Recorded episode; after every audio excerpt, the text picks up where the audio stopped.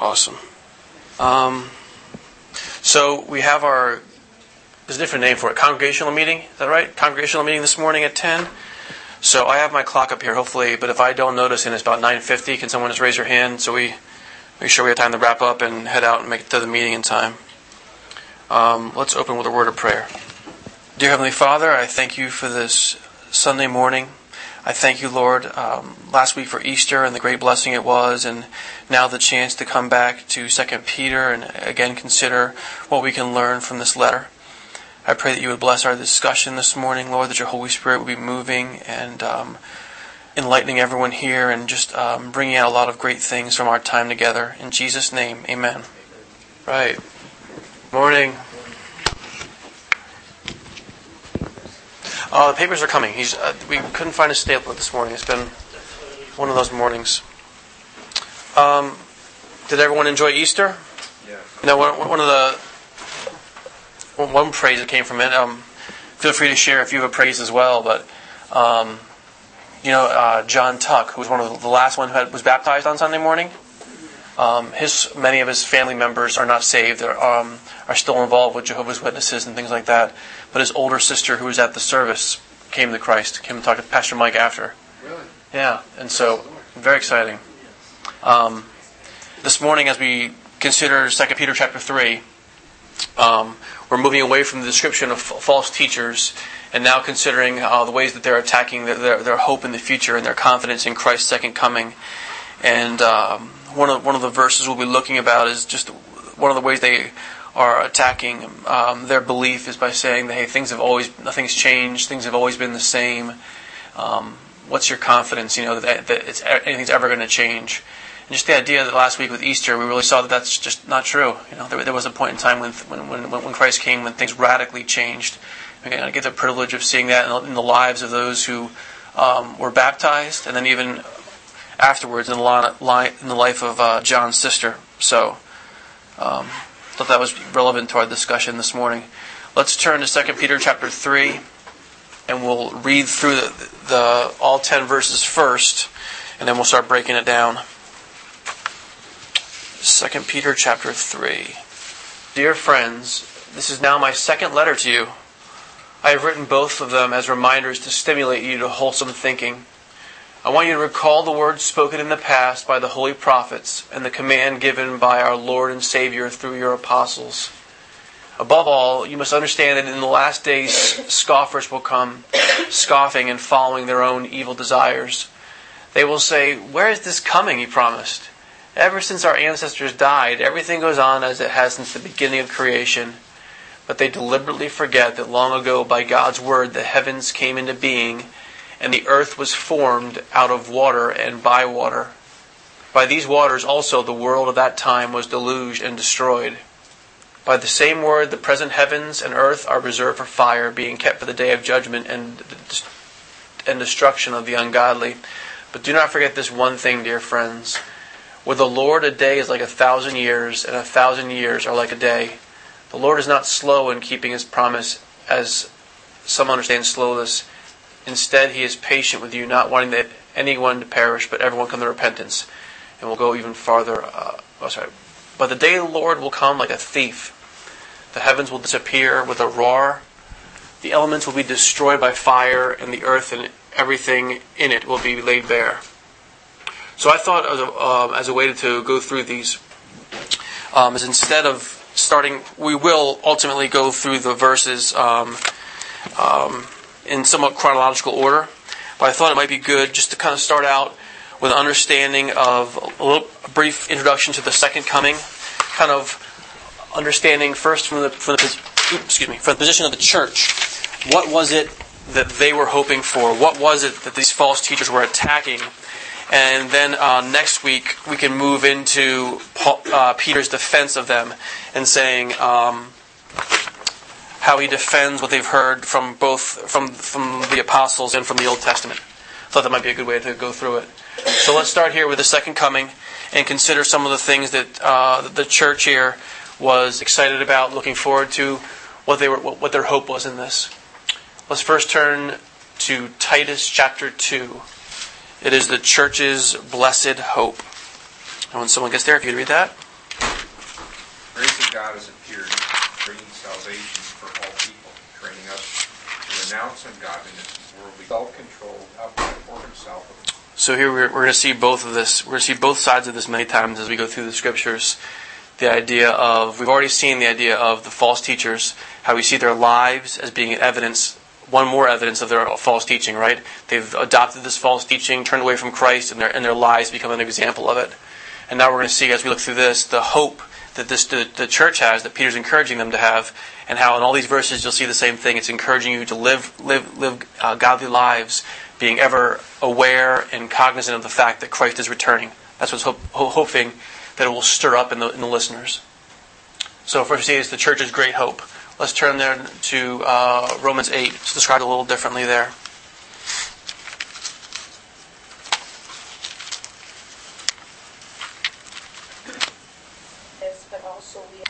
Talking about a little a few verses ahead of time that creation groaning straining for this longing for it and even not, not just creation but uh, the believers in their own hearts groaning for this.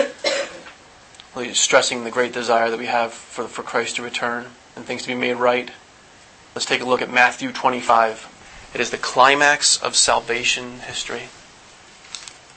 Comes in his glory all the angels with him and he will sit on his glorious throne. Before him will be gathered all the nations, and he will separate, separates the sheep from place the sheep on his right, but the goat left. Then he will say to those on his right, Come, you who are blessed by my Father, at the kingdom, the foundation of the world. I was hungry and you gave me. I was thirsty and you. I was a stranger and you welcomed me. I was naked and you clothed me. I was sick and you visited. I was in prison and you came. And the righteous will answer. When did we see you hungry and feed you? And when did we see you a stranger, welcome you, or naked, clothe you? And when did we see you sick or in prison? I say to you, depart from me, first into the eternal fire, prepared for the devil and his angels. For I was hungry and you gave me stranger and welcome me, sick and in prison. And then they also will answer, when did we see you in prison? and did not minister to you. Then he will answer them, not do it to one of the least of the righteous. So here we see the kind of um, dramatic uh, resolution where when Christ returns, the um, saved being a distinct line between the saved and the unsaved. Um, I think that there, think of the, um, kind of fascination with this, and from books to movies, um, depending on your view of, of, of, the rapture and when Christ will return. Um, either way, at that point, there'll be a distinct separation as the believers go to heaven, or um, at, this moment as well, when Christ is casting judgment on both the, saved and the unsaved. Um, there's just um, there's coming out, I believe, again with this fall. I'm trying to think of the name. The books Tim Left Behind series. There's going to be done again, so this conversation will be coming up again in our culture. I think this time uh, Nicolas Cage, there are going to be some much more well-known actors going to be in this movie, so this will be a, a point of discussion again. This idea that when Christ um, returns and calls uh, the saints to himself, this great um, division and culmination of salvation at that point. Uh, let's look at the next one spiritual reward. Uh, Matthew 25, same chapter 21 and 23. So this is just specifically in these section here, but drawing attention not just to the culmination, but also the idea of the fact that these servants are being now rewarded for what they've been going through. And we'll see this even in greater detail later when we consider the suffering they've gone through and what these um, believers have gone, been, been put through recently, both inside and outside the church. But this is the idea of the reward for what they've been doing. The hope of the bodily resurrection in 1 Thessalonians.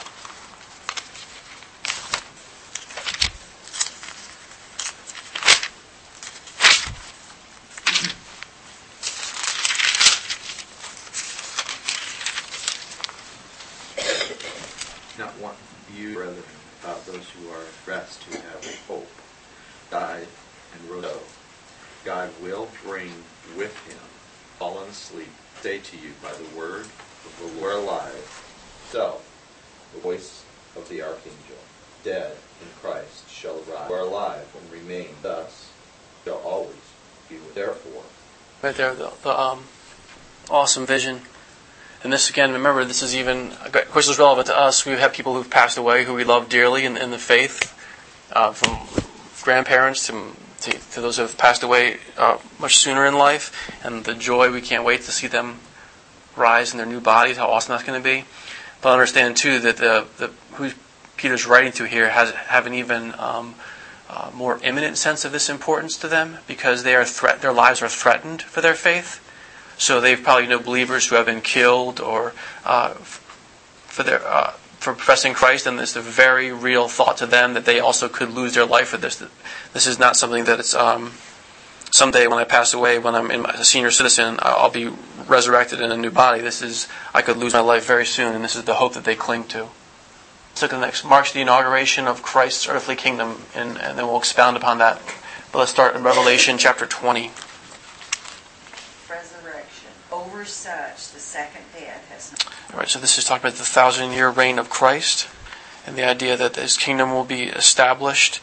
And uh, this will be, um, let's, let's, now let's go to Isaiah 9, and this will give us a little greater description of that kingdom, what it's going to be like, why this is so joyful. Not only that he's reigning it, but this gives us a little more description. Isaiah chapter 9.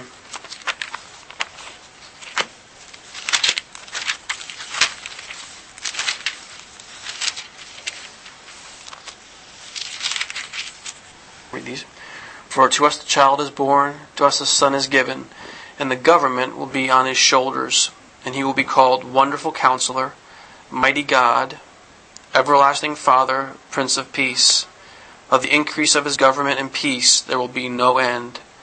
He will reign on David's throne and over his kingdom, establishing and upholding it with justice and righteousness from that time on and forever. The zeal of the Lord Almighty will accomplish this. we always read six and seven. Um, because it Please. Really, it really is the context for six and seven uh, for this child to be born.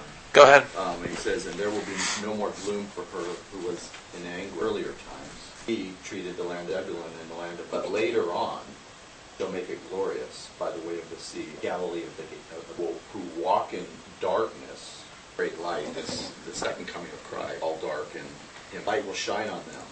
And thou, thou shalt multiply the nation, adding your presence, sadness of harvest, and men voice when they break the yoke of the burden put the staff on their shoulders, rod of the oppressor, that the battle of Midian, remember the God fought for them, right? Every boot of the booted warrior in the battle tumult and cloak rolled in blood will be for pure fire. Mm. Just like Zechariah. Yeah, realize too that they're at this point they're under the rule of Rome, right? So they are an occupied nation being ruled by those um, who they wish they could throw off. And so this is, I'm sure these are verses that they read again and again to their children about the hope of what's coming and that kind of thing. And uh, now that they have more clear understanding of this is speaking about Christ, how joyful they are, how much more this must have meant to them, and how um, got them even more excited for this relief and His um, second coming. I think even how relevant it is today, you know, in our divided nation where we're going more and more disgusted with the political process in general and those who've kind of been put over us and whoever you put your hopes in, they eventually let you down in this way or the other and the other. And the idea that someday being under Christ, being in, in, in a nation where you have names like uh, not President Jesus, but like Wonderful Counselor, Mighty God, and where everyone can just be unified in love and want to work for their leader. No more political parties. Just man, it's be awesome. Yeah. Amen. So these are the seven that I've um, placed in here. Is there anyone else, any other th- things that you guys can think of for the second coming that they might have been looking forward to that I missed, or if not, we can move on. But I just thought maybe there's something else someone would think of. Well, he, um, Revelation chapter 1, I think, does a good job of describing that also. 5 and 6, he talks about, oh, he is coming with all the tribes of the Seven here, which book of the Bible. Mm. Just those one chapter type things, maybe. Mm. But where else? Every. Mm. So, step back at, at that, uh, hope from the That's true. Yeah, good point. It's a, the reason why he calls it, yeah, Still focused on than about the second coming indirectly. Add to that Peter, right? Or So much more substantial too. You think about after like was it was it the Great Awakening where everyone really thought the world would be peaceful after the Second World War and they thought, look, these are behind us, or maybe I'm not describing it right. Or when they really thought this is the last one and no more, and mankind's risen above this, and again and again we see that's just not the case.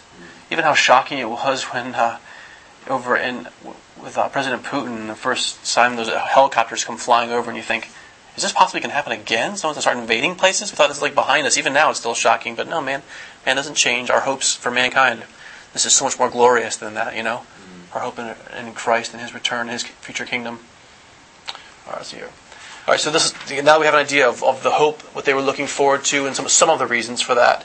Let's take a look at what they were facing now. They have um, pressures from both inside and out coming at them. Um, we can remember from our discussion of 1 Peter here, just one portion. It's, but let's just do a little refresher. 1 Peter chapter 4. Someone read verses 12 through 14. Not be surprised at the fiery ordeals among you, upon you for your testing, as though some free that you share the suffering. Also at the revelation of his glory, you may rejoice with. Are reviled for the name of Christ, you are blessed. Glory and if God rests. Yeah, so this, again, this is what we've already touched on, but this again, this, this is why this is so imperative to them. We've already seen now these two letters. With First Peter, we saw uh, focusing on the outward persecution, what they're going through, and then now in Second Peter, dealing with wolves inside the church that are um, attacking their their teaching and putting bad examples before them, and um, being attacked from within the church. So they're going they're going through all this, and this is why um, they're just longing for the second coming. Um, let's look at Second Timothy really quickly. Second Timothy chapter four.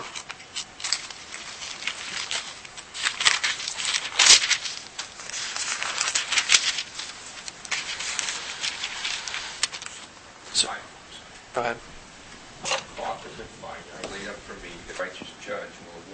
Right. And so uh, I think I sorry I should have. Uh, I think in the in the notes. I, re- I changed. I should change on here. Not not just wrong to be set right, but here the idea more of the re- reward for their perseverance. They've been going through so many trials from those still coming from the outside, from those now within, and this is that kind of culmination where, where Paul is saying, "I just cannot wait till I, I finish the race." This is the kind of the longing to um, have the reward for perseverance through all these trials and tribulations. And then I added in this little word, that this greeting that they were given, Maranatha. And um, in MacArthur's um, study of this, he says um, the hope of Christ's coming was of paramount importance for the early church. In fact, its certainty was so real that first century believers would greet one another with the term Maranatha, meaning Lord, come quickly. Instead of being frightened by the possibility, they clung to it as the culmination of everything they believed. Not surprisingly, the New Testament reflects this intense anticipation by referencing Jesus' return, whether directly or indirectly, in every New Testament book, except uh, Philemon and Third John. So yeah, this term, "Lord, come quickly," was how they actually greet each other. Just to show you what, what a part of the, rhythm of their daily life and uh, meet, meetings it was. Okay, so now we'll take a look at the false teachers. Um, we're going to consider their motives here in a minute, but let's let's first um, let's take a look at what they are. The fact that they knew that they have no doubt um, of Christ's second coming. We look at some of the the ramifications of what sec- some of the reasons why we anticipate Christ's second coming. But let's now look at some of the verses that they would have known, especially in the um, the older ones, um, pointing declaring that Jesus was coming back. So we can see this is what they're denying. This is what they're we're going to get next to their their denial. Well, let's just look at what specifically they're denying. So Matthew chapter 10. Let's look at the book of Matthew for a minute. Look at a couple passages there. I want to establish how clear this was that um, Christ saying he was going to return.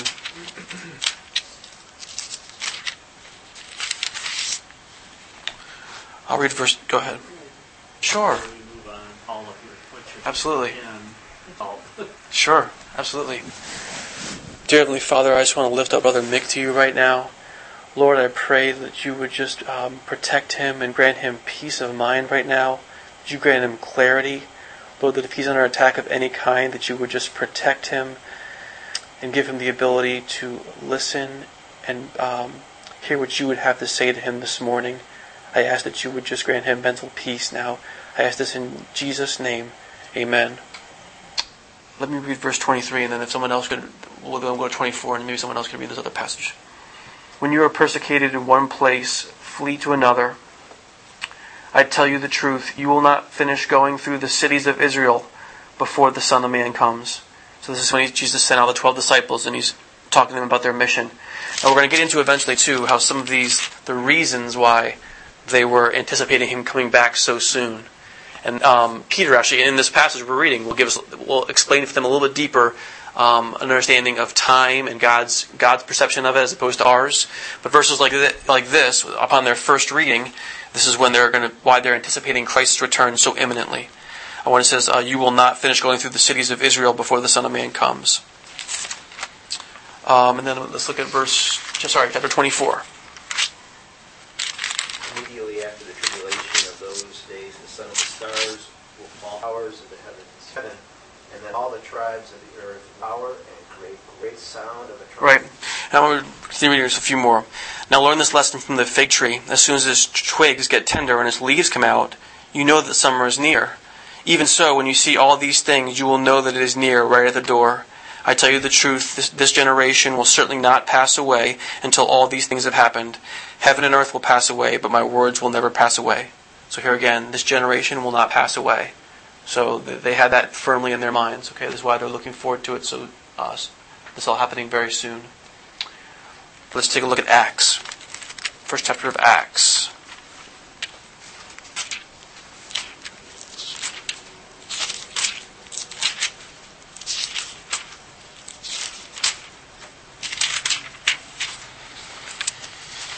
Verses 10 through 11. They were gazing intently into clothing stitched beside them. They also said, Men of Galilee, why do you stand looking at Jesus who has been taken up from you? So here's the angel as well, claiming the fact that Jesus will return to the disciples. Um, 1 Corinthians chapter 4. Or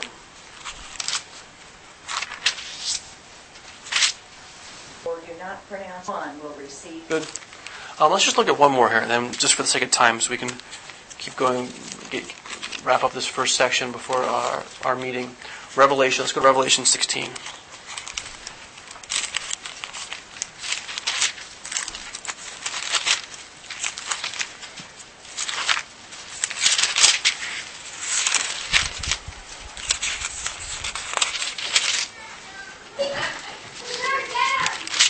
Behold, I am coming quickly, or I'm coming like a thief.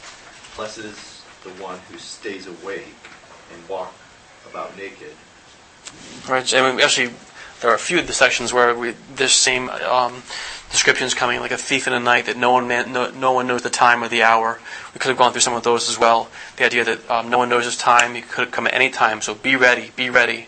And with the other verses saying that this is not going to pass, this generation won't pass away, or before they've reached every section, my words will, will be completed. This is why they had this imminent sense of soon. Christ will be coming soon. Um, and this, uh, this is why um, Peter brings the clarification for them in, this, in these verses, but also this is why the false teachers begin attacking it, because they're saying, you, you thought this was happening so soon. Why hasn't it happened yet? Um, so here's, another, here's motivations for mocking. Okay, they, they've known this clear teaching that Christ is returning.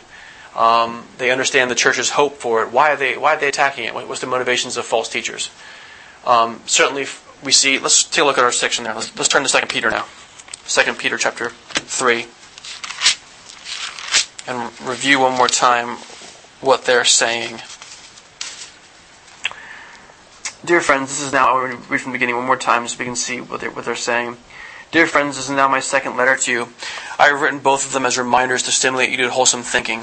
I want you to recall the words spoken in the past by the holy prophets and the command given by our Lord and Savior through your apostles. And again, next week we'll, we'll, we'll deal with his defense. And there's some awesome things he's saying here, but we'll get that next week, where, where, how he attacks these false teachers. First of all, you must understand that in the last days, scoffers will come, scoffing and following their own evil desires. Okay? That's the first part. And this word, following after, um, there are two other uses. Um, we can look at Luke chapter 1, for example, but this has this whole idea of following after, of going, of traveling this idea of this is a, a lifestyle, a habit they have developed, and so this their own lusts have become such a part of their lives that they're now mocking this idea that Christ will return and they could uh, be held accountable. So let's just look at one of those. Let's look at Luke chapter one.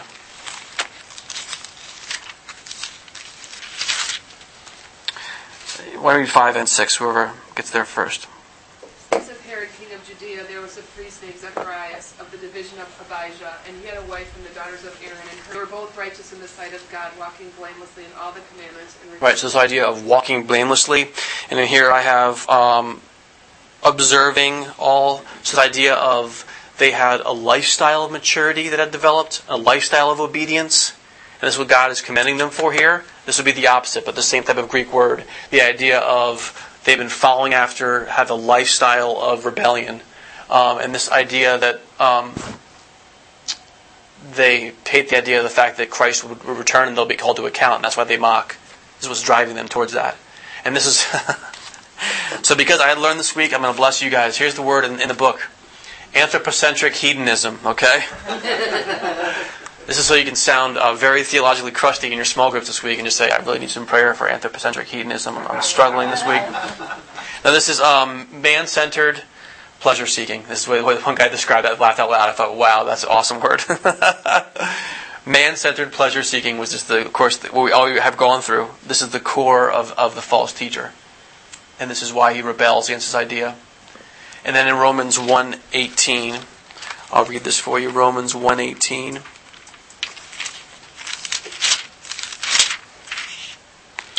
The wrath of God is being revealed from heaven against all the godlessness and wickedness of men who suppress the truth by their wickedness. And a little bit later, even in 24, this is not just their future judgment that they will that um, they're despising and saying, "Where's Christ coming? He's not coming." They they, they want to deny it. They want to doubt it because they don't want to think about this future possible judgment.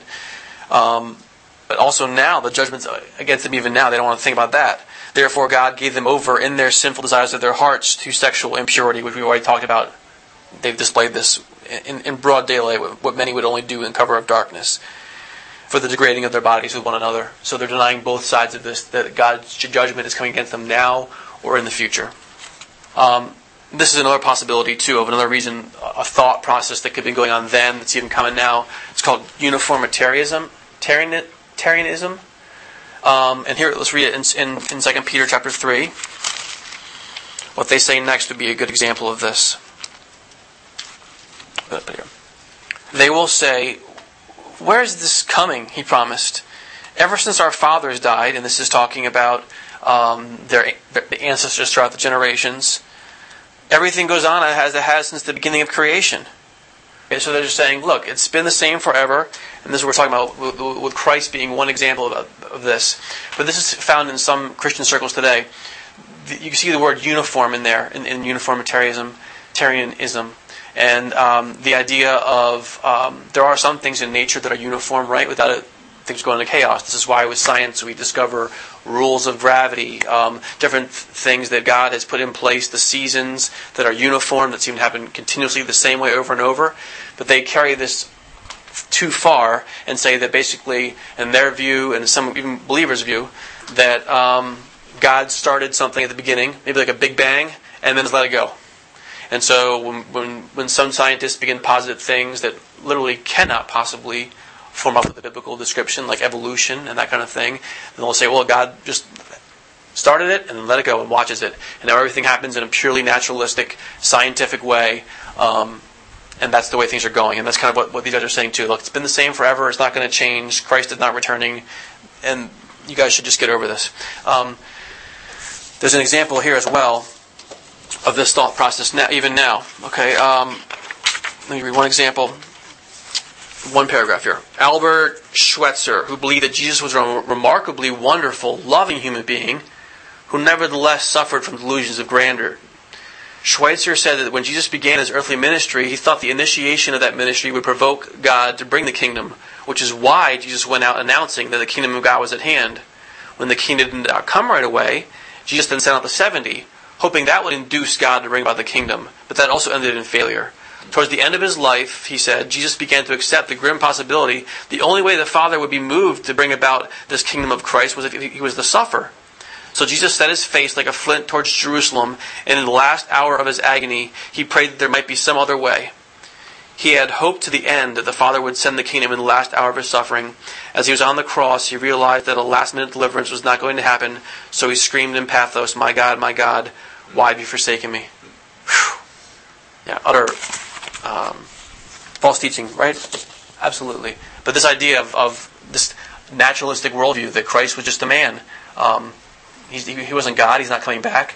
So this is the kind of attack that they're facing, one of the attacks.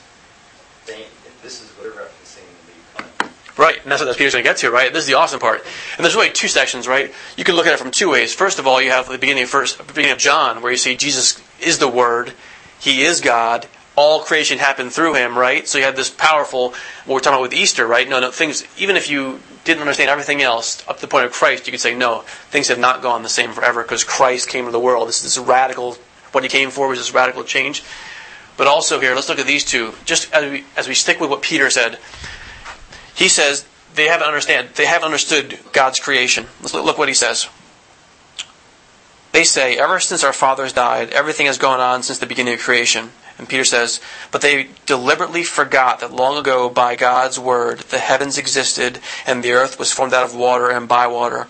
By these waters, also the world at that time will be deluged, was deluged and destroyed. And I think in these two verses, it's exciting too to think about this. So let's look at Colossians chapter one. Colossians chapter one.